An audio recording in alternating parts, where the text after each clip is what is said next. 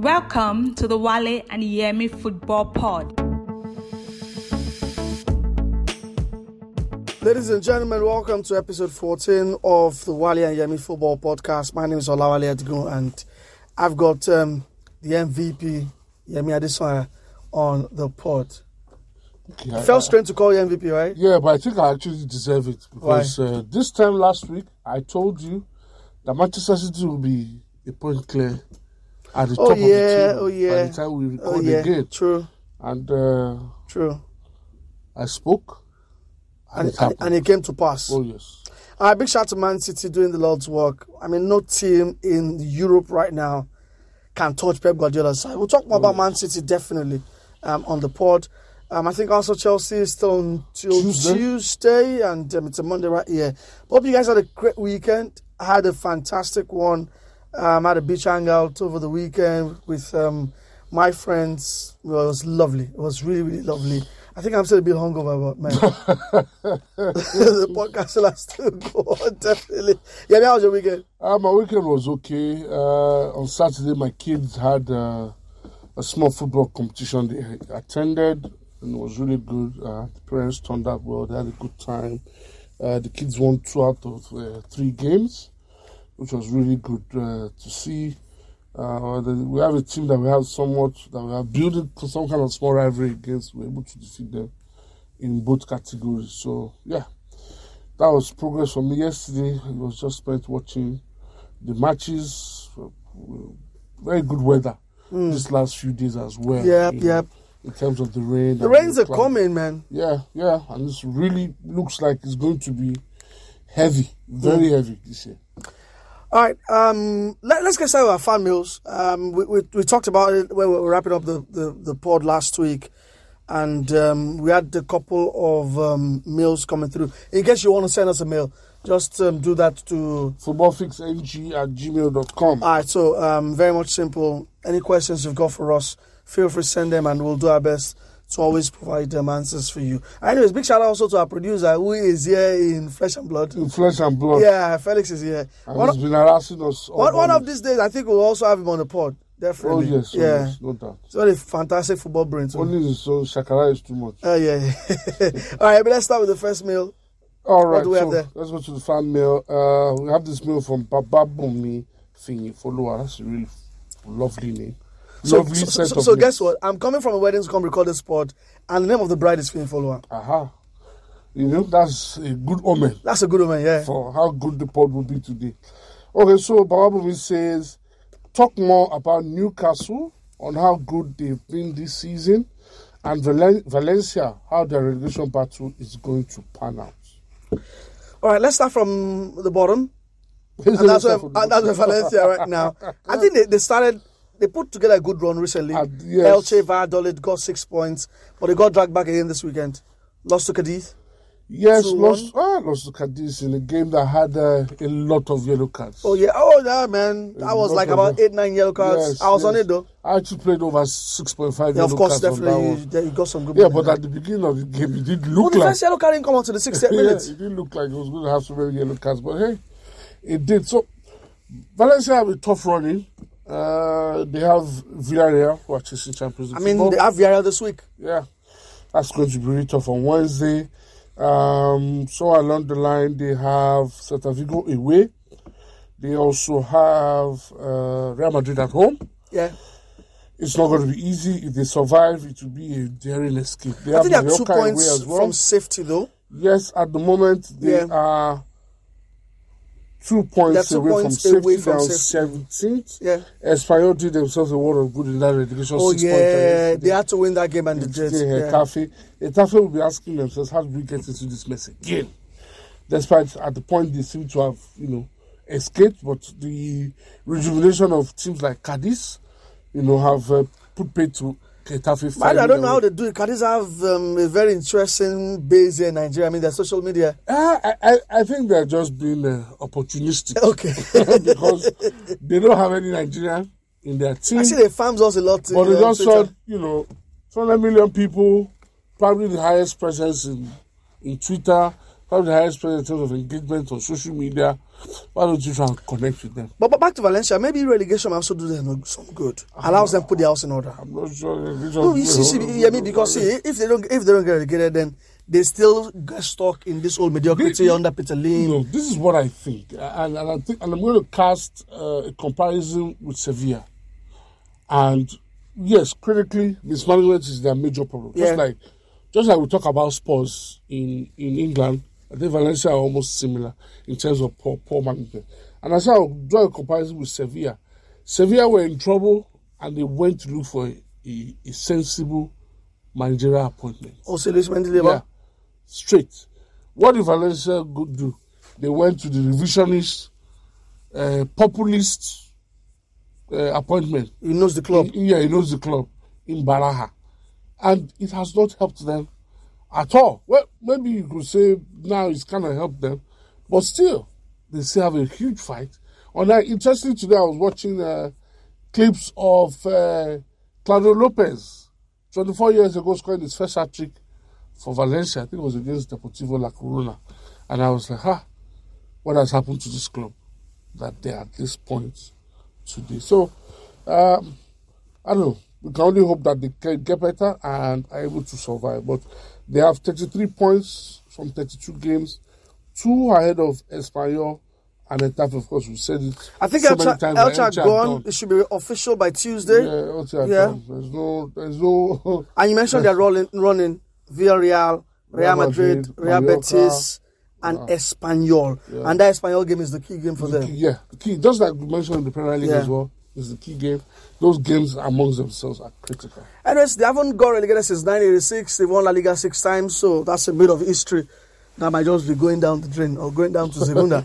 I will see. About, but to the other question, how good have Newcastle been? I think we've We've, we've heaped a lot of plaudits on Newcastle a lot on the pod. Yeah, um, Newcastle have been really good this season. I have a friend who continues to torment me about Newcastle.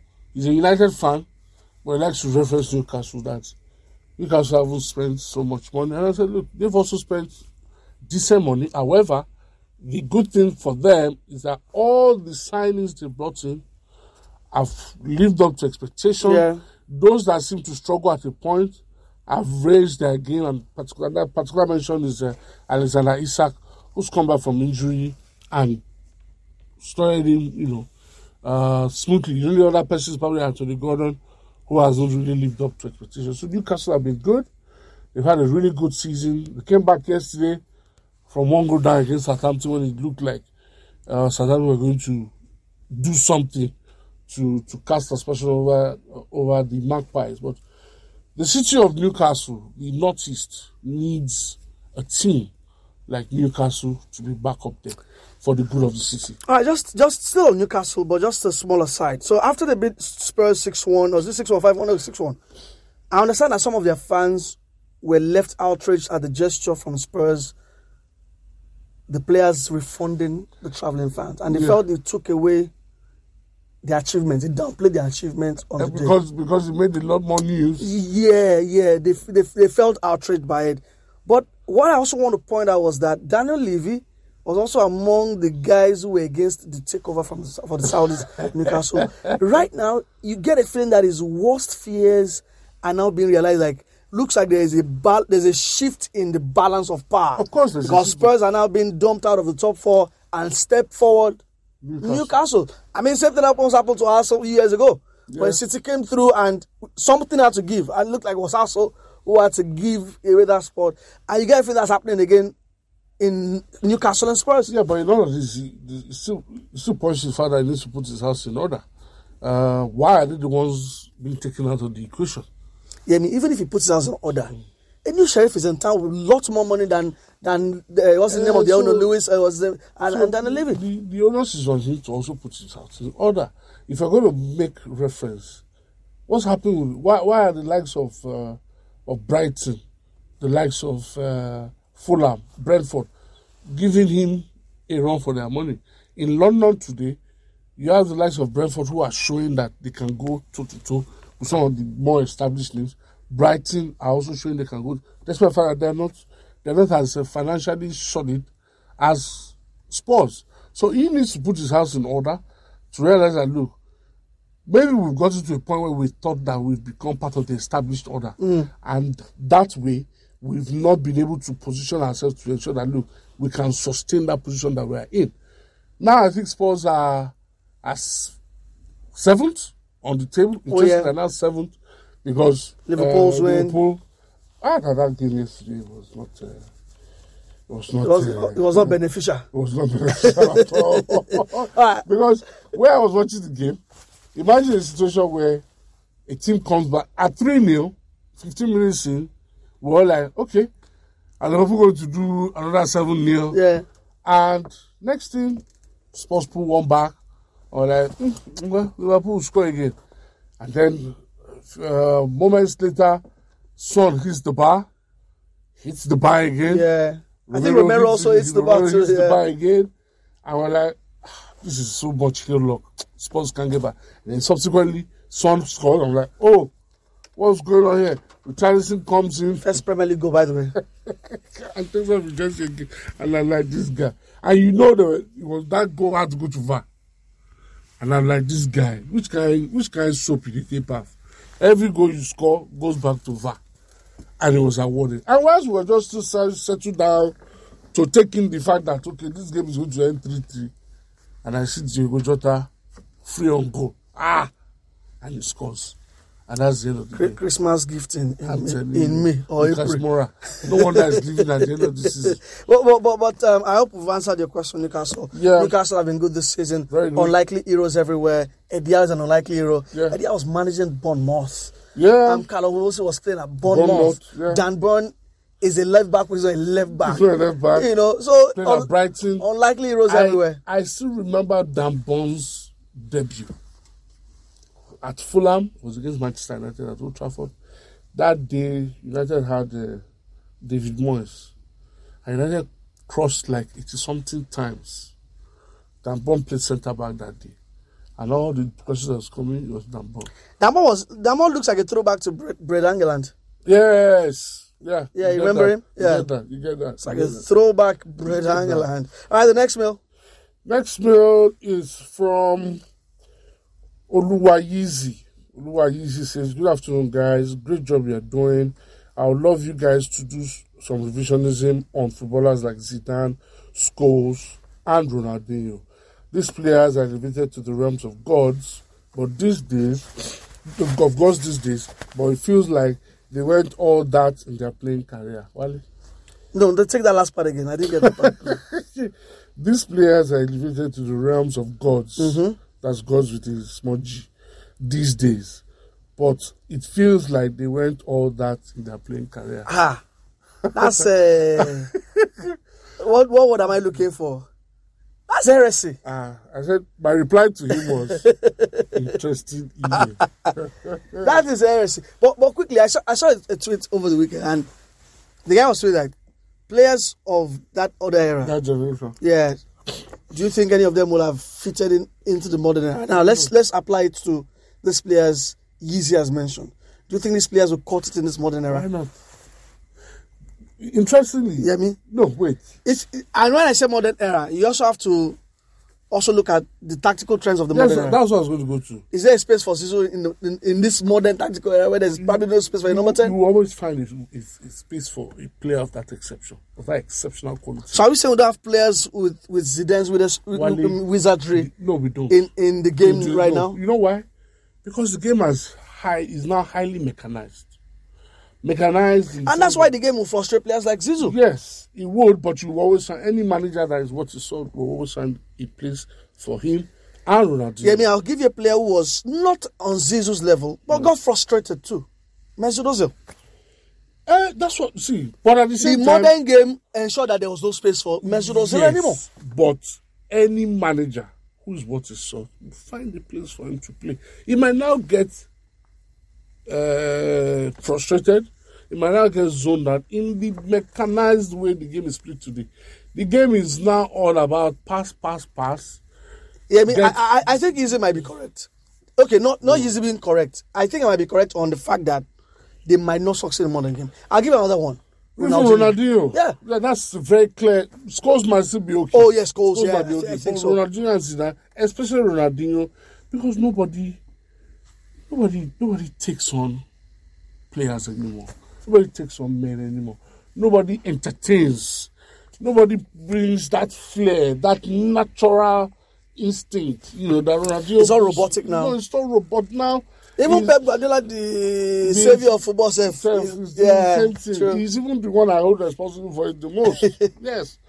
Uh, but I, I but you see, players of this quality will always stand out. And I think that's one of the things, one of the things that affects Neymar today is, is this, you know, this thing you spoke you spoken about how mechanized. And I think also people need to also realize that stats don't give you the full picture. One of the things I know one of the angles is coming from has to be from statistics. Somebody was trying to cast aspersions on Ryan Giggs. I saw it on Twitter. Did a thread on how How Giggs will survive in this modern game. no no not on how Giggs was not all that in his time and he seemed to just be part of a Wait, Giggs won how many Premier League titles? 10? 13 Premier League 13 titles. Premier League titles. That's what I was has saying. the most assists in Premier League history. But then at that time, it wasn't a big deal. You know, he. he so in, That's this insane mo- statistic we just give out now. 13 Premier League ah, titles. Ah. in this era, you know, it's all about statistics. Who has most assists, most goals, Ex- and see- expected goals. expect- uh, pre-assist. Pre-assist- You have pre- yes, pre-assist now. pre-assist now. come on, come on, Wally. You know, so those are the issues. So because you live in an era today that is very dependent on statistics, so you you see situations where they tell you Kevin De Bruyne has passed so and so person for number of assists. Eh, And that way, the Gen Zs today look at it and say, so waiting those ones they play, we can De Bruyne has passed them for assist. You get those are some of the issues. Or you see, um, with the exception of Erling Haaland, who's killing everything, 50 goals already this season, you know, you ask yourself, so what were those guys playing?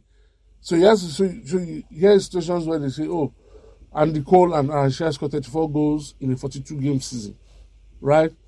So and this guy hasn't even done 38 games; he's already scored 34. You know, so he, the stats kind of, you know, damping the excellence of some of those players in the other generation. All right. Um. So I think we're done with our Yeah, all. Thank you guys for the So thank you very much for the meals. Um. Really, really appreciate. Now, before we get into the the full course of today's sport, and that's looking at uh, written over, over the weekend, I want your thoughts on the NBA playoffs. So actually. I saw a clip from the NBA. I think it was it was it wasn't from the official handle of the NBA because they wouldn't have done that. But it was 25 years ago throwback between the Heat and the Knicks. One of their hmm. games that degenerated into a Into a fist for into a war of all court. And I mean, they just used that to like prep everyone for Oh, game yeah. one, and it was a good game. I thought Oh, game yeah, one was a good game. Jimmy Butler, He's a, he's, a, definitely. he's a different monster at this point. Yeah, yeah. There are some players who are just meant for stages like this. Yeah, Butler, Steph Curry, LeBron. LeBron. Yeah. Oh yes, let me, let's quickly talk about the Los Angeles Lakers. No, let's talk about the Memphis Grizzlies. You see, in In fact, that's not even what I want to talk about. We'll still talk about what I want to talk about. But let's talk about the Grizzlies, how they froze. But It's did they even frozen. really freeze? It's not even frozen. And the magic in Tabo is not a function of freezing. What you are not, don't claim to be. There was so much trash talking from them. And you are not, see, when you want to trash talk, you need to earn the right Yeah. to trash talk. Trash talking This is a much. team that has not won anything. Nada. You have not done anything. And you now think it's, it's okay for you to trash talk and say all kinds of things and cast aspersions on LeBron, one of the greatest players They're not even ever. trash talking normally, baby. You don't even catch normal, normal. You go LeBron saying uh, he's old. I can guard him for this. Um, I, I won't respect them until they drop 40. And they dropped the 40. They dropped the 40. They dropped the 40. Game six. They dropped the Finish it. 40. And see what LeBron and, and, and Anthony Davis, which is who is very, very critical to whatever it is the Lakers doing. That's the coming series against Golden State Warriors. So for them, I'm happy the Lakers put shut those guys up. I, I, I think I think that the Lakers rescued their season by you know what Arsenal did when United beat them six one.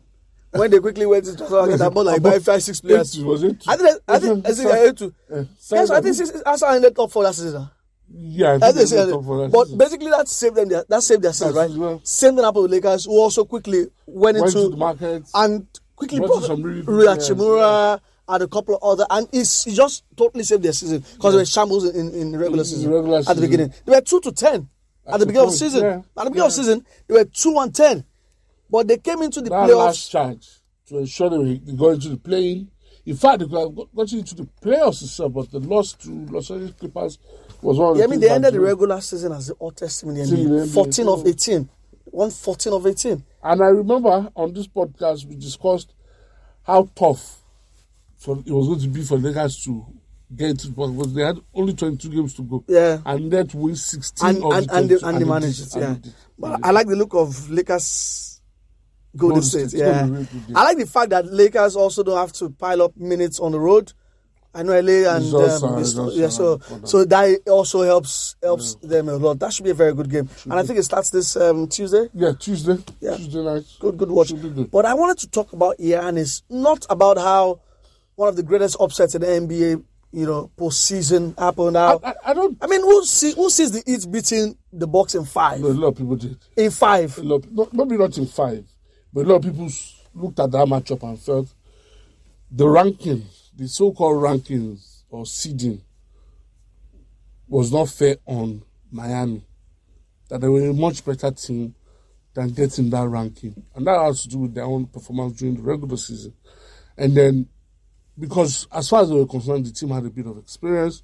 The, that team had also given Milwaukee a good run last year before they were able to get past them and go play uh, the Celtics in the finals of the Eastern Conference. So it was always going to be hard for Milwaukee. Now, Giannis getting injured during the series was a huge tipping point.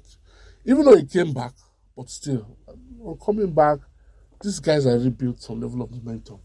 And within one of those games, Jimmy Butler dropped 50. yeah. In another, he dropped 40. So, hey, he was always going to. And and I didn't like the way Did some Butler not under 50 again yesterday? No, no, it was. Uh, I thought it was 35 or something. It was uh, Steph that dropped 50. Okay, yeah. Steph dropped 50, yeah.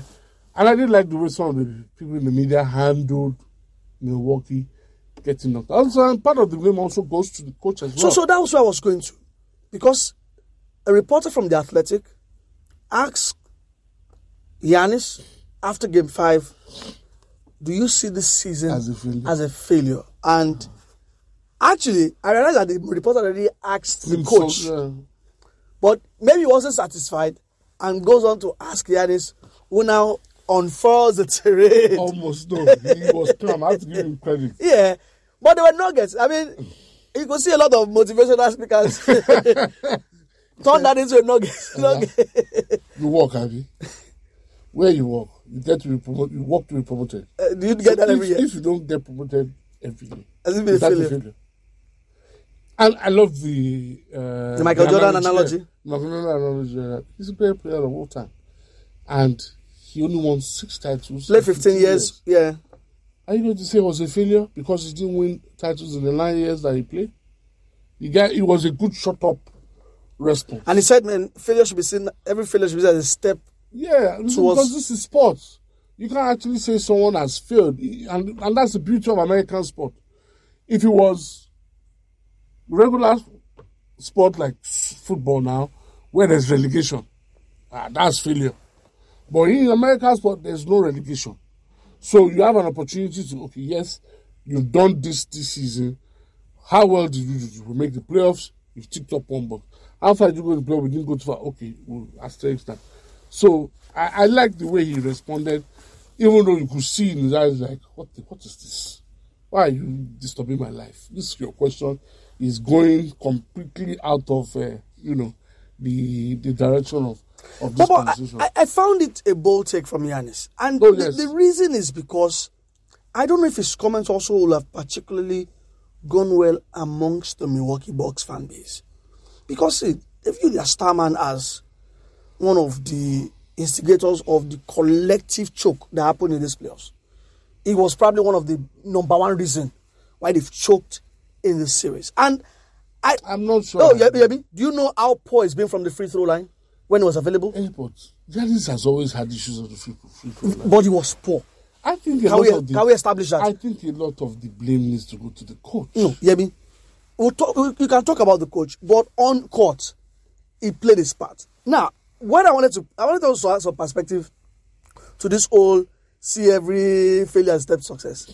Now, do you think Frank Lampard tells the Chelsea fan base that see for every of those five no, no, defeats, no, no, no, no, please. we see as or Uh-uh. or Adike will say for all of the Oh. five goals in twenty-one, say each of those goals is a step to success. No, so see that's why I said. Can, That's why I said that. As I said, football is different from American sport. me? if you've applauded Giannis, if Hurricane comes to tell the Spurs fan base that for every of the each goal we consider against Newcastle, there are steps to success coming next season. but if you are mentioning Frank Lampard, he has failed. Really, he has. There is no other word or term for what Lampard has done at Chelsea other than he has failed. One, maybe one goal in five. No one goal in five. and five losses in five. and five losses. That's failure now. And although some people say when you fail, they tell you to repeat the class. so maybe Chelsea you are like to. He has repeated the class so, and is about to fail again. So when you want to fail a second time, it's expulsion. Advice to withdraw. They will give. But seriously, you can't compare the two. American sport is different from uh, you know, European And, and, and, is it not the Americans who are running football clubs in England now? Yeah, that's what. That's why they are saying all these things. They will get to a point where they will But, start pushing for. he, Lampard should be able to approach Bole and say, Baba, see, these five defeats, they are steps Step to success. Man, shoot shoot her. All right, uh, let- let's move away from the playoffs. I mean, I've enjoyed the playoffs, no doubt. I've enjoyed every every minute of it. I can't wait for Golden State Warriors Ah, and Lakers. That should be. I think that that might go to seven. It will It, go it might, seven. it might go will to seven. seven. It might go to seven. All right, let's let's talk about um, what's happening at home on the 17th. There's a genuine sense of uh, optimism. about this, and it should, it shouldn't be celebrated. It should be. I think it's just a double thing because I mean, finally, Mm, we you have a young you know, crop always, of players. We always find a way to get carried away with some of these things. We always find a way to get carried away. Um, and I, I think I'm the last person that should comment on because I try to avoid injury competitions a lot. Why? Because there's a lot of cheating, whether we like it or not. There's a lot of cheating. Yes, it seems like this team that we have now uh, are actually young. Yeah. It seems, and I use it loosely that it seems. Uh, I always say that anybody who's going to play under 17 should still be in secondary school or just out of secondary school. If we are being sincere, Don't we have 17 year olds in universities? under 17. Mm. Ideally, that's why I said should just be out of secondary school. And for you to be just out of secondary school, you're probably 15, 16, you know. If you're in university already, maybe you're in your first year. Yeah. Uh-huh. So I, that's why I said I have issues with age competition. But I guess we can look forward to this and to play decent football yesterday. They looked pretty good. And uh, 1 0, good start. I said on Thursday on uh, on a program that I felt they were going to go smoothly through this group. And I think Morocco seems to be the only team that will give them a run for their money in this group. And Morocco started well with a good victory over South Africa yesterday. All right, uh, quickly. Um, from from league football, I know the regular season is still on. I know that regular season is an alien word. Um, we're getting ready for postseason. That's the Super And it's looking very interesting, especially in Group A. So I don't want to bother myself with all of those permutations. When they are done, we'll know the six teams. are. No, you know why I say it's interesting. But by the way, Remo Stars have had their three points. That's why I say it's interesting now. That's why I say it's Big shout out to Michael. Michael is secretary of the club, and Michael spent about two, three days in Abuja. Like that means Fighting for that. Oh yeah, it's on it's, it's on a yeoman's job. Yeah. It's going to be very, that Group I don't And, know how and, and they made it much more interesting by even beating Akwa United. Yeah. Yeah. Yeah, so they are now from. I think they're now third. By the time they adjust the table, they should be third, and that means they're going above Aqua. They're above Aqua and Plateau United. So I think by a point, Benejans drew again after after winning last week. They now drew again, even though it I think it was a away draw. Uh, so it, it'll be very interesting. I, I, it'll be nice to see. It's just that, that, like we said, when it comes to the other side, the flip side, that playoff side, it's a different ball game. Mm. It's a different ball game. Yeah. All right, let's quickly get, get, to the Premier League and our takeaways from another chaotic Chaotic weekend. weekend. That's how the game of chaos. Liverpool. I mean, you already talked about it, but let's let's get more into it. Liverpool four three against um, Spurs. Were Premier Spurs? League Classic. No, that's not a Premier League classic. It's a Premier League Classic, Nah, nah, nah, I don't think so. It's a Premier League Classic. You know, you don't know a classic immediately. Maybe the I'm next day. I, uh, anyways, okay, I, I'll, take that because of the, the drama. The people in my Syria group were saying, all of you, because Fiorentina, Sampdoria was going on at the same time, and they were, everybody in this group was not watching Fiorentina. Syria group, oh, they were not watching Fiorentina, Sampdoria. They were watching the. See, they understand why everybody's watching that game because of the excitement. It's more exciting, you know, it's By more way, Fiorentina Cremonese game, right? Yeah. Wasn't it a repeat of that uh, Coppa Italia semi-final? They played just a few days ago. Eh, second so leg. second leg now. Yeah, yeah, Uh, one guy went to bet uh, game That to game, go to game my penalties. ticket. Game to go to penalties. You don't forget say first leg day. Eh, And two Fiorentina zero. won the first Yeah, nah. but but for for, for let, let's start with Liverpool. People talk about chances of making the top four. Yeah. I think we should put it into the bin. It's not happening. It's not going to happen. It will depend a lot on on a catastrophic hmm, hmm, Collapse. collapse of either Newcastle or Manchester or Manchester. It's even more United who are fourth, right? Who are fourth now. I think if United take nine from the next um, nine points from the next, four games or five, yeah. they're done. They're done. United just need to have three wins of the next six games. Yeah, that's nine points from the next fine. six. Yeah, but you But, know, but you also know the interesting thing. Also, hmm. sorry to cut you short. there. I think the average point for anybody making top four has always been Liverpool are on course for to do seventy-one points, yeah, and it's very strange for anyone to do seventy plus points and still not make the top four. not make the I think only Arsenal that failed before Yeah. Arsenal a couple of seasons ago. They did seventy-five and it wasn't but enough. Liverpool has some very interesting fixtures. Uh, they probably had the best run out of everybody in that uh, in contention. So they have Fulham uh, on Wednesday. They have Brentford on Saturday. Both games at home. Um, going into the week, the following weekend, they have Leicester away. Who are fighting relegation. They have Villa on the twentieth. Now, that game might decide who shares fifth or sixth between them. Now, you've mentioned that United just need to ensure that they win Yeah, three of the last uh, got six Brighton on have. Thursday. Brighton on that that would be very indicative.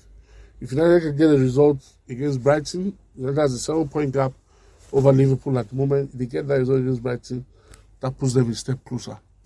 Mm. So it's because Liverpool have a knack for knowing how to chase down targets. That's why people are still looking at them, and they have all their players back.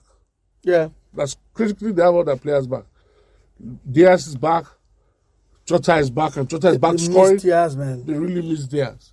Jota is back scoring, and that in itself, being able to have people you can call off the bench to do the business is where Liverpool are very dangerous. Let's talk about the adjustment they've made in midfield. Trent midfield. Guess what? I still Southgate my- was Was, At Anfield. was nothing. yeah, and it was Well, he didn't enjoy himself. But let me throw this Hmm. interesting start at you.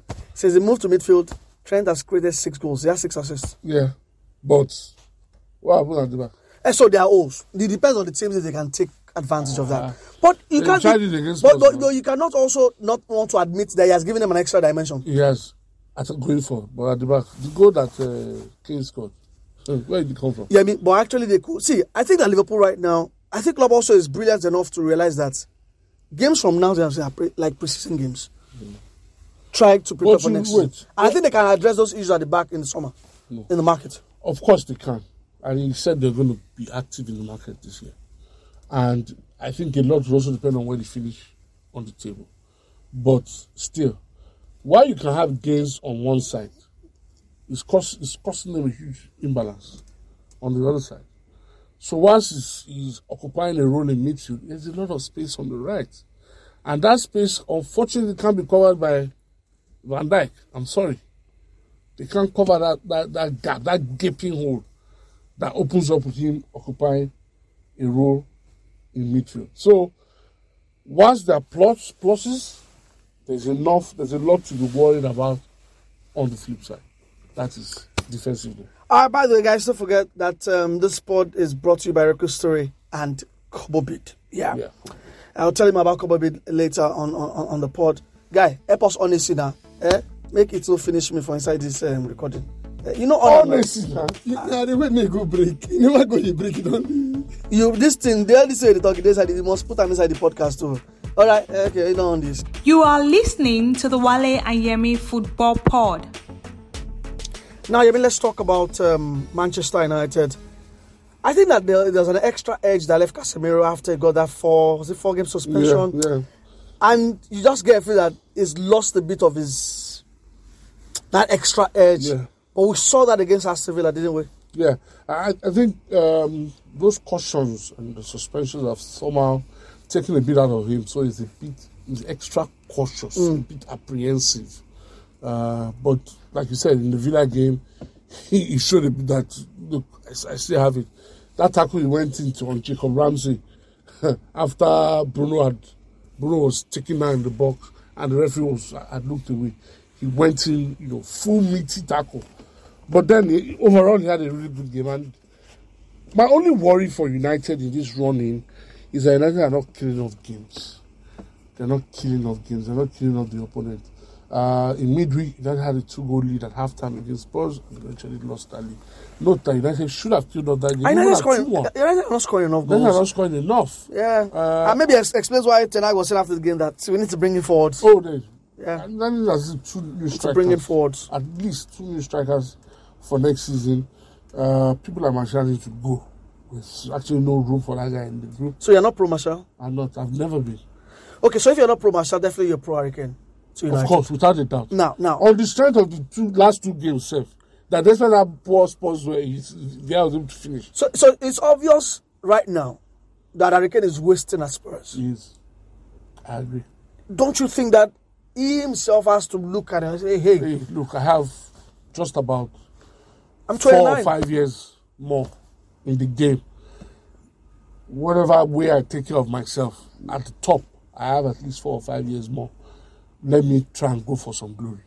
And Manchester United offers that opportunity. Yeah, United need a striker. They need a big Badly. striker, elite striker. Proper striker. They're going to play in the Champions League. Yeah. Hopefully. Curtis Ken has done 25, 26 goals this season. He's crossed the 20 mark, I think, for is it eight seasons or So something. that's, I mean, that's like what that. United are getting. Yeah, that's what United need. Um, if is what always comes to me. He he sent me a stat yesterday that so uh, if United didn't have Rashford, United would have won't be in this position. I said, look, one person needs to step up. Rashford seems to be the bean. 29 goals in whole competition. He's only scored, I think, 14 or thereabouts in the Premier League. So he's behind the likes of uh, Kane, Ivan Toney, and, and, and all. And but on the flip side, defensively, a lot of people don't realize how good United have been defensively. De Gea has the most clean sheets in 15. United probably have in the top five, top five defenses. But what casts aspersions on United are the seven goals considered against Liverpool, the six considered against City in the first Manchester derby, the four considered against Brentford in the second game of the season. Those are the games that make people look at United like you haven't sorted out your defensive defensive point. But overall, Union's defense has United are better than Spurs. I think only Leeds United have considered more than Spurs. and United have the best record defensively at home. At home. Spurs are bad. Spurs are bad. Real, real, real bad. But, but um, away from United, how about talk about um, one of the teams in form, Crystal Palace, who are playing with this sense of swag. I mean, look, look. I, was listening to a podcast two weeks ago, and the guy was opining and saying that, do you notice that this run that they've gone under Eriksen, one player has been absent? Maybe it's the problem with Zaha. And I, Came I- on I mean, weekend. Exactly, and I mean they No. played some scintillating Well, football. Well, I've told you that these guy's always, I always quick to look for a scapegoat. I always look to find somebody to point, you know, to as being the issue. And he was injured. That's why he didn't play. I think he's their best player. He is their best player. So they thought that, um, you know, he, he would take away something from the team if he's involved. Came back and they got a good result at the weekend. So, look, But Palace don't look bad up front. Though. They don't. I, I, I said it before. Zaha. when I said it, but don't mention those Mateta. But he's, he's a striker now. Yeah, but he's not part of those who I consider to be. I had said it before that Osman, Odsonne Edouard is the main guy that should play. I do not know what happened with Vieira. That at some point the only go-to guy he had was Jordan Ayew. And from the love of me, that any any right-thinking club should not have that guy as the main guy. And then he dropped a very cheesy. Why I don't know. Maybe he went for more grit, steel in midfield. But you're not creating chances. Look at the amount of chances Palace have started creating since Hodgson came back. It was more of a go back to basics situation.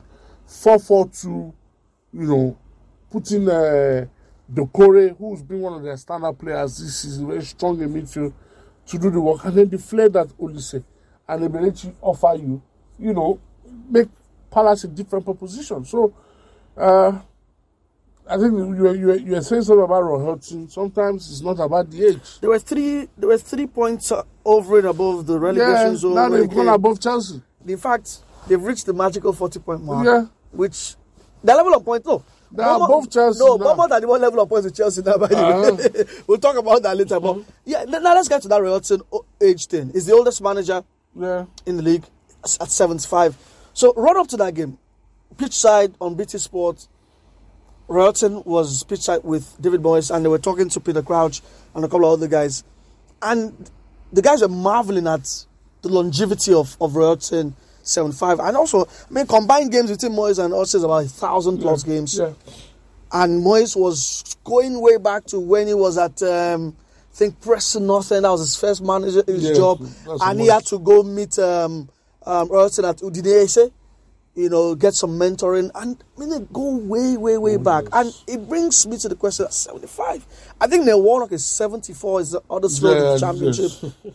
Does age really matter? It doesn't Because see, because like, I mean, like, I'll give you another point here. Yeah. Now I've given you seventy-five, right?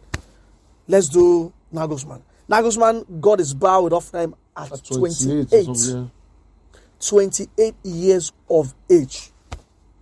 And we could see how successful he was at Hoffenheim. But maybe also age matters because we saw him at 36 or 34 at Bayern, it didn't work out. yeah. So mm-hmm. where do we find the balance it, on it worked out. Some people lost their heads and decided to press the panic button. It depends on how you see it. Some also felt he just didn't have the good But relationship the, with the players. the guy Some was the top of the table. He won the league the previous year. unbeaten the Champions League. Yeah. Unbeaten in the Champions League, you decided to press the panic button. So That's you don't, you don't think age matters in, in, in Age doesn't matter as long as you have the necessary resources, your thinking, reasoning capabilities are intact. You are able to go through the physical sessions that come with being a top-rated manager. You get the job done. Yeah, me, but, but I feel that in management, in coaching, the chunk of the job sometimes on the pitch it's is not off. It's off the pitch. Relationship with the players. Relationship with the players. And I think that young managers struggle with that a lot. I'll Yeah, give you point. AVB at Chelsea, AVB at Spurs. Some will respect you, but some will feel like, the hell is this guy? In fact, I feel that some managers already lose their the moment they walk in and they say, Who is this? Who is this rat? Who is this one? Who has got no profile, who's got no pedigree? Maybe they give you a little bit of respect if you're an ex footballer who has done it, who have played the game. But a young man coming from nowhere, I don't think. So I- that's why I think that sometimes age is important. It is not. See, um, a lot depends on how the kind of relationships the coach decides to build with his team. Um, you know, some, you know, with age, sometimes you don't have the requisite experience. You have to build the experience. Now, some managers, like you mentioned, AVB, go walk into a dressing room and be like, man, I'm going to fuck the life out of this guy. I'm going to deal with this guy. This one that thinks that I want to clip their wings. Yeah, clear their wings. And that's the that's the wrongest way to approach a job. You could walk Pep Guardiola in point Barcelona. Pep was a club legend. All those boys he brought to were already looking up to him. And he now went in, brought in Busquets, Pedro, all those boys.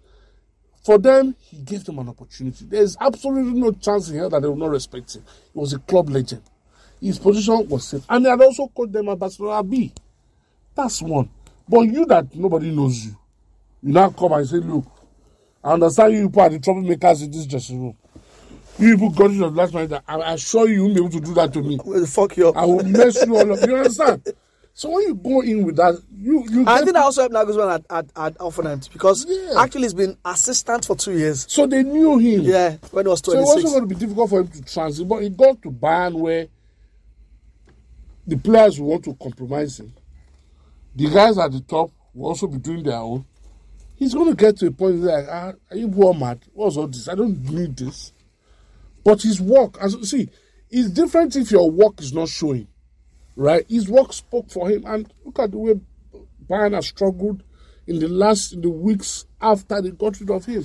So sometimes it's a function of how the coaches approach the job. I'm sure when Hodgson walked back into the dressing room at Palace, he's someone they all know. yeah, and they Like, were oh, excited to this have back. And Yeah. you'll be like, guys, I'm back. Even though it's going to probably going to be for a short time, but I know you guys can do this.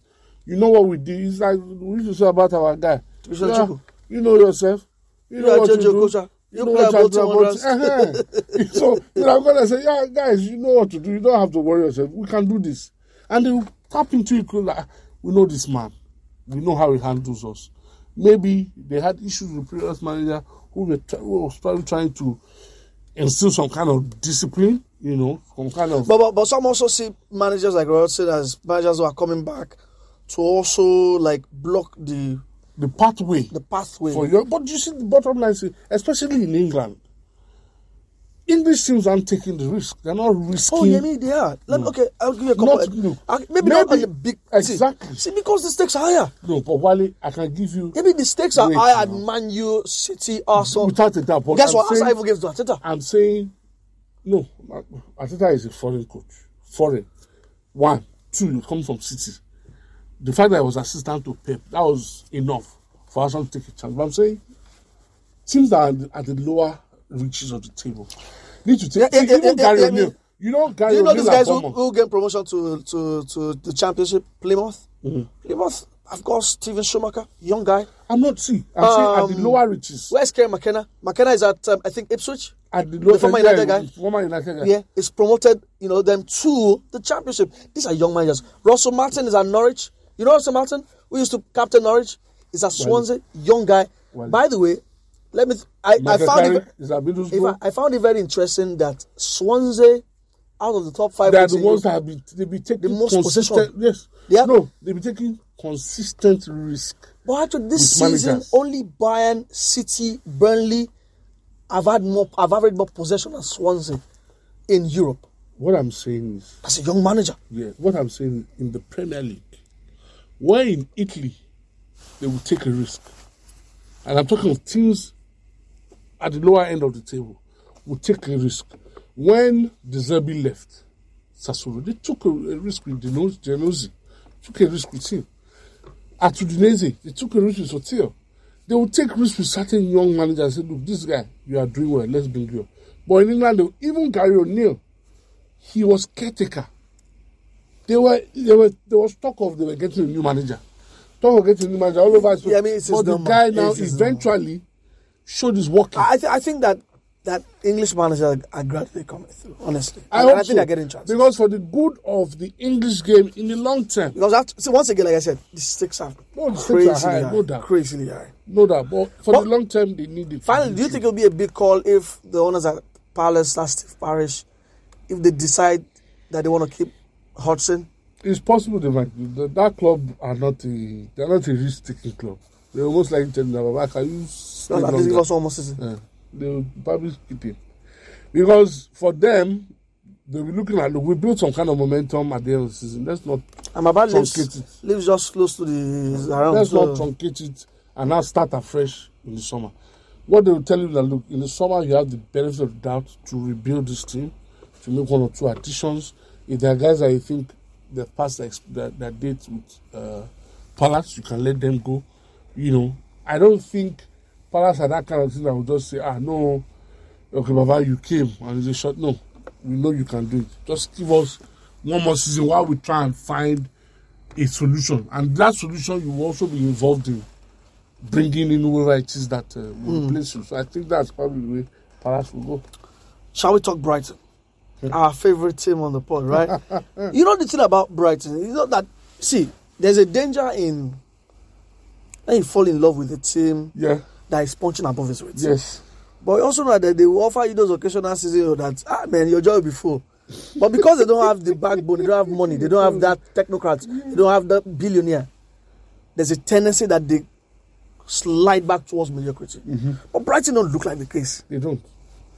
They play like they're playing like a team who is who is here for the long haul. Who is here to not ruffle feathers, but lay a claim to the position that they're trying to occupy. Although along the line they will have such results, like the loss, the loss last week, and then you know, being knocked out of the of the uh, FA Cup, Yeah. and now they go out and put six past Wolves. Without Caicedo, Yeah. without McAllister, without without uh, Evan Ferguson as well. without Mitoma. Without Mitoma. So, you know, they find a way and they put six. You're like, wow. Undav, who they just who just got introduced to at the FA Cup, comes in, scores two brilliant goals. Pascal Gross. I think all the back- scorers scored twice. Pascal Gross Gross, rolled back the Welbeck- year. Welbeck also rolled back the Yeah. well, well back to United. You, you guys did a strike. I probably remember well back. Uh, That's cheap and said. So, like you said, Brighton are the the neutrals' favourites in terms of how they play, in terms of how that club is run, and the players that they're able to introduce. You know, to show that look, we have a very good pipeline, we're a well-run club, and whether one person is not around, we have a good squad. Anyways, I don't know if I don't know if you caught this one on Saturday. Brighton played on Sunday or Saturday. Saturday. On Friday, I, I think he went under the radar. But Brighton secured Joao Pedro from Watford. Yes, it was actually went 30 under million. Well, he actually went under the radar. And how they were able to pull off, and uh, your friend Chris Wada said he was lost to his to his feet. Ah, Yes, sir. we don't see this guy. But, but are you comfortable with players they've been linked to recently? Oxlade-Chamberlain. Let me give you another one. James Milner. Mm. they don't need players like that. They have experience in Maybe the just right to give them no, a bit of leadership. No, they have experience in the right position. They're going to play in Europe, maybe.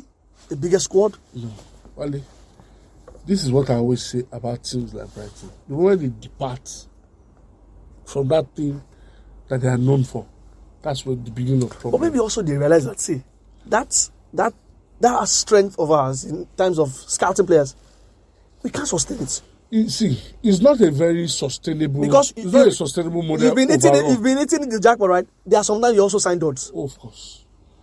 See, they signed Lallana at some point. They brought in Pascal Gross at the time. They brought in Welbeck. Uh, they brought in Veltman from Ajax. Those guys bring some level of experience to mix with the young guys like Cisco, Caicedo. They brought uh, Estupiñán, Estupiñán from From Villarreal Villarreal. experienced guy. Had uh, Tariq Lamptey from Chelsea, young, up and coming. It has to be a good mix, but me- someone like Milner is just coming to end better last last check, last check.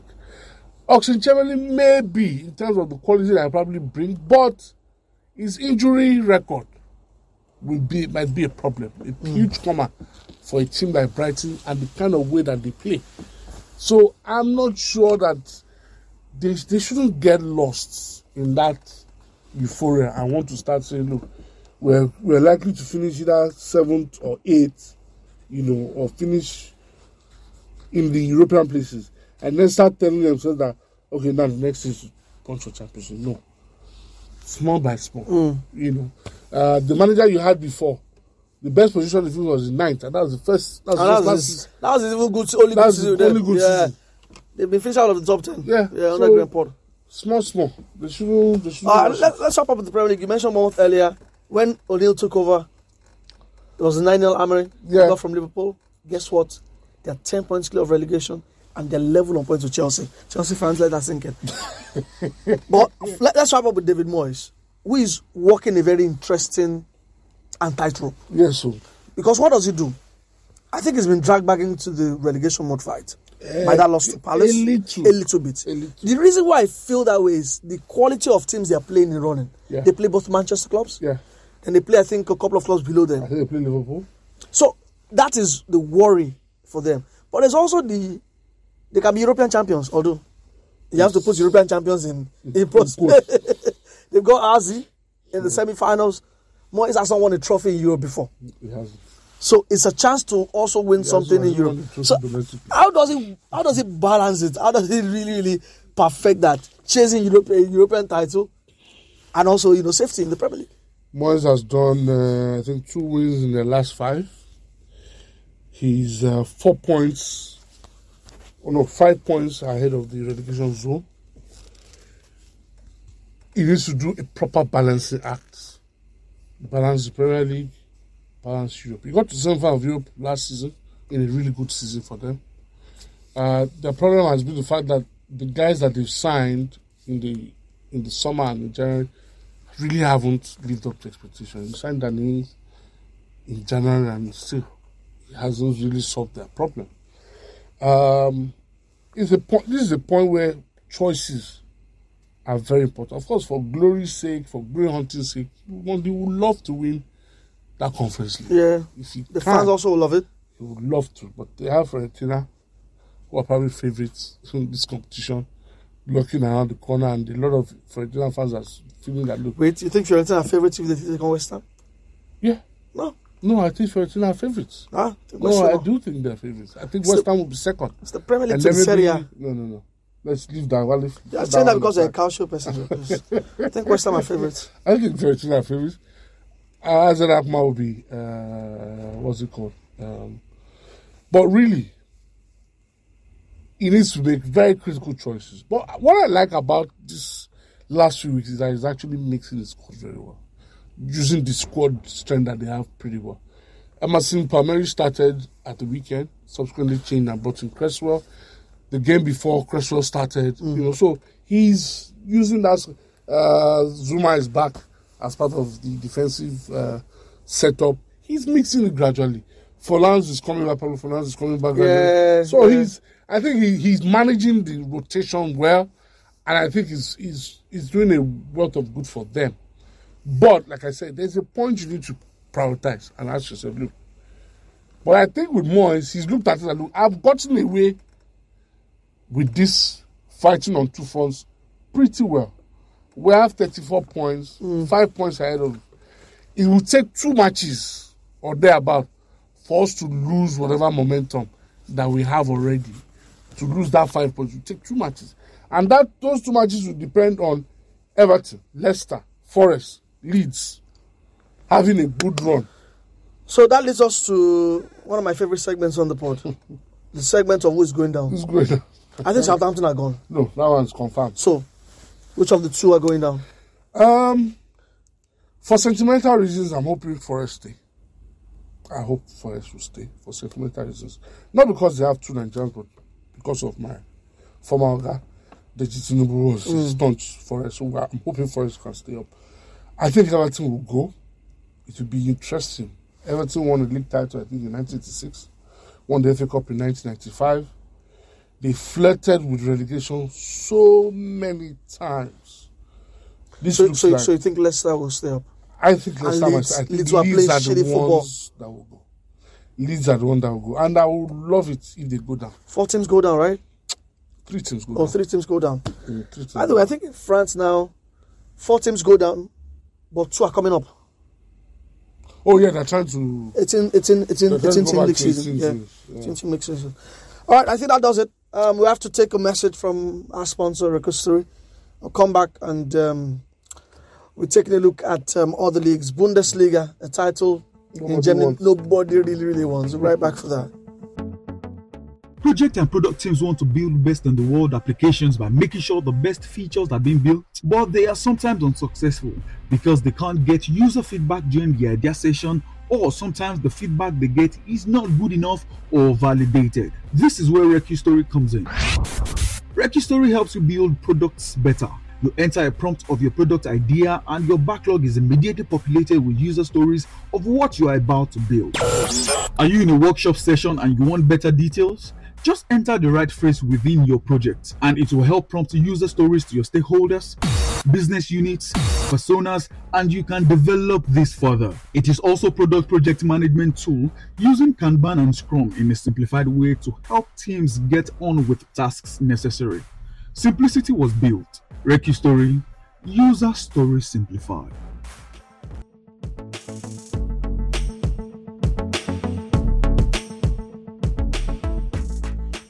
All right, welcome back. It's still the Wale and Yemi Football Pod. It's Nigeria's number one football podcast. yes, yes. It's, Ni- it's Nigeria's number one. Yeah, we don't care about the rankings. Ah, don't worry. All right, don't forget, um, Kobobit also. Um, I've been a major reason why the sport has been going. Big shout out to Kobobit. And in case you don't know much about Kobobit, just check out kobobit.com. That's K O B O B I D.com. It's fantasy football, but it's fantastic. I mean, it's With a difference. There's a difference. Um, you can win instant cash. Yeah. Yeah, buy a bid pack, get free bids. Very self-explanatory. I mean, trust me, it's a breeze. Um, so um, you can also sign up with our promo code. We have a promo code WYFP. Um, so use that promo code and you should be getting some bonus with that. You can also follow them on Twitter at Kobobit, and you get all the info you need to know um, as regards um, Kobobit. And with um, Premier League football coming to an end, the season's coming to an end. Yeah, the last man, month of the season. it's the last rush, so make make last last late money, late uh, Last rush late, money. last rush money. oh. Uh, with Bid, you can win as high as hundred thousand naira and one fifty k on, on Bid. So check it out once again, kobobid.com. Hopefully, maybe next episode we also have um, one of the co-founders at um, Bid. I'm join us on the pod. Now, Yemi, let's get to the Bundesliga. The title nobody wants in Germany. um, Dortmund one one okay my Dortmund right Okay. uh, yeah I, I- I take full responsibility for Yes, that please. one one but I thought that the ref was a bit unfair they had two penalty shouts they should have gotten one at least they should have gotten one but Yeah. Bayern took full advantage although Bayern were not convincing against No, were Berlin though not. They were not. They were not. maybe nerves Of I think it course. was nerves yeah Of course, a bit of nerves. Uh, Dortmund played on Friday.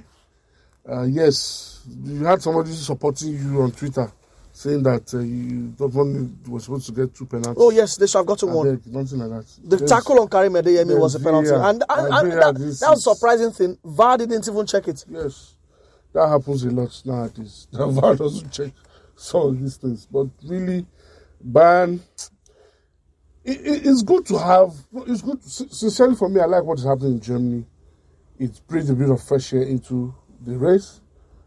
Whilst I felt Dortmund should have taken advantage and heaped a lot more pressure on Bayern, they've let Bayern slip back in. But still, uh, there's still a lot to play for. oh yeah Bayern And, still have to um, play Leipzig Yeah, four have to play games, four Cologne. games to go oh yeah there's there's you There's still a couple of twists and turns. Yeah, a few twists and turns are, along the line that I feel that you know might still put uh, Bayern in an interesting position. So Bayern still go to Werder Bremen, um, who on their day can be a problem. I think Füllkrug is not hasn't been available for a couple Yeah. of games now. Um, Dortmund host Wolfsburg.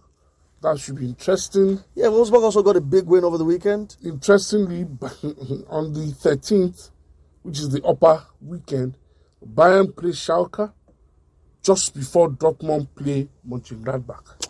Two winnable games. I think. Two So, winnable yeah. games, but Mönchengladbach have been known to be show spoilers. Yeah, I mean Gladbach. I They always find a way to do. they do that. They do that nonsense with Bayern. They don't do that with Dortmund. So Dortmund still have Augsburg away, and they have Mainz at home on the last day of the season when Bayern are go away to Cologne. So I think the title will be settled on the last day. All right. Uh, big shout to Union Berlin who are still in the mix. Oh, yes, just get mix, even though they've, they've fallen off a bit Yeah. drawing. I think they've drawn two of their last three games or thereabout. Uh, that that that's a bit of a worry as well for them. But I still think they will get Champions League uh, football. And we witnessed the Serhou Guirassy uh, masterclass um, for Stuttgart. They needed that win. If they're going to stay up, that, that win against Gladbach Huge. might be the, the, the, the clincher for them. You know, it was needed for them Huge. against Gladbach. All right, quickly, um, just like in Italy, it was clear.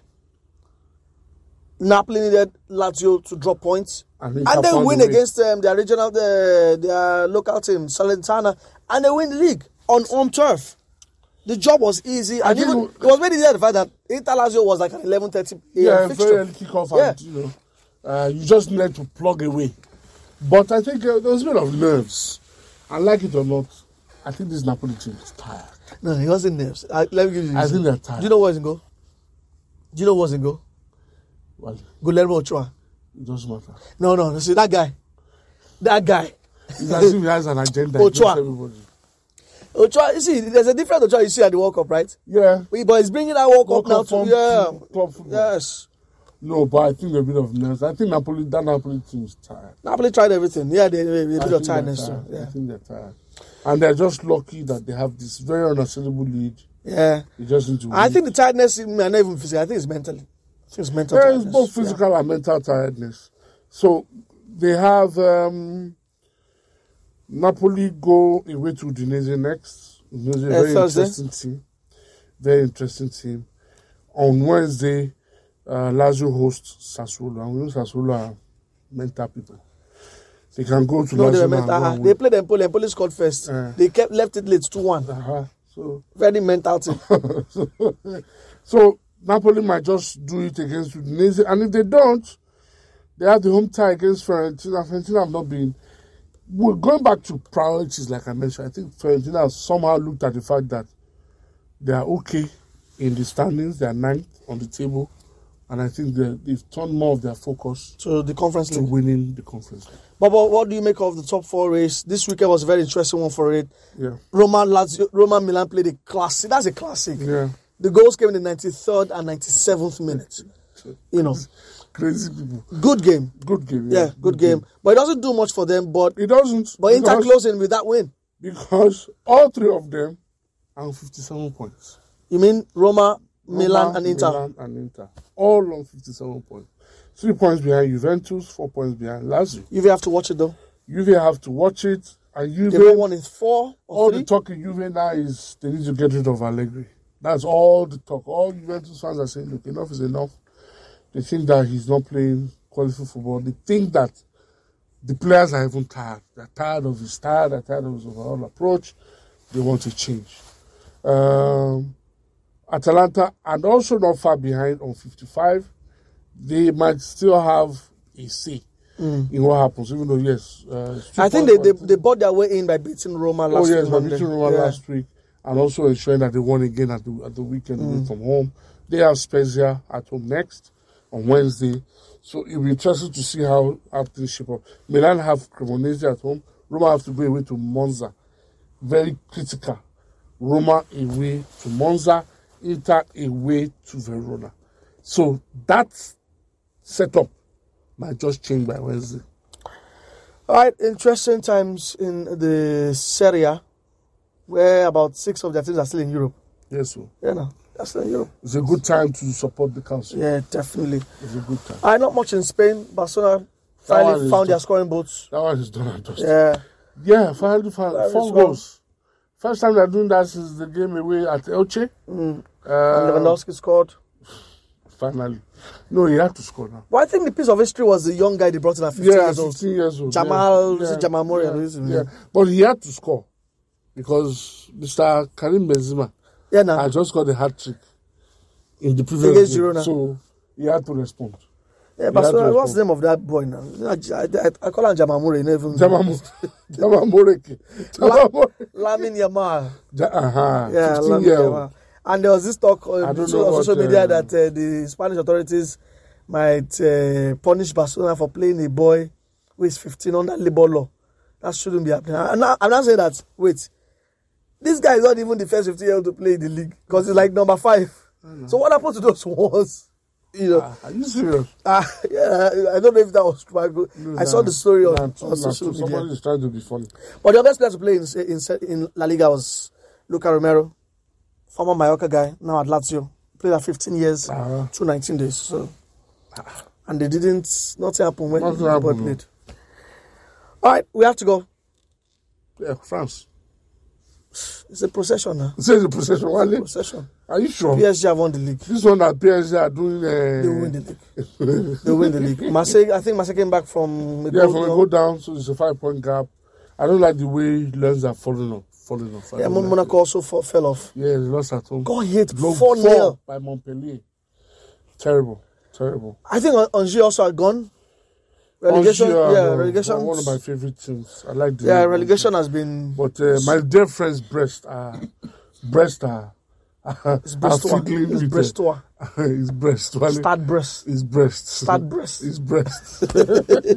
breast are flirting with relegation. Why did the cup champions got beaten black and blue in the cup final? Nonce. Amo. It was not. Uh, it was not good for watching. Yeah, it was actually cup weekend. Yeah, Scottish Cup. I think Celtic are on hand for the, Sco- the yeah, domestic treble. treble, yeah. They're in the they're in the final. And guess who they play? They play Evanescence Caledonian Seas also. They will close eyes. They are leading the league. They won the league cup already. So close treble already sorted out.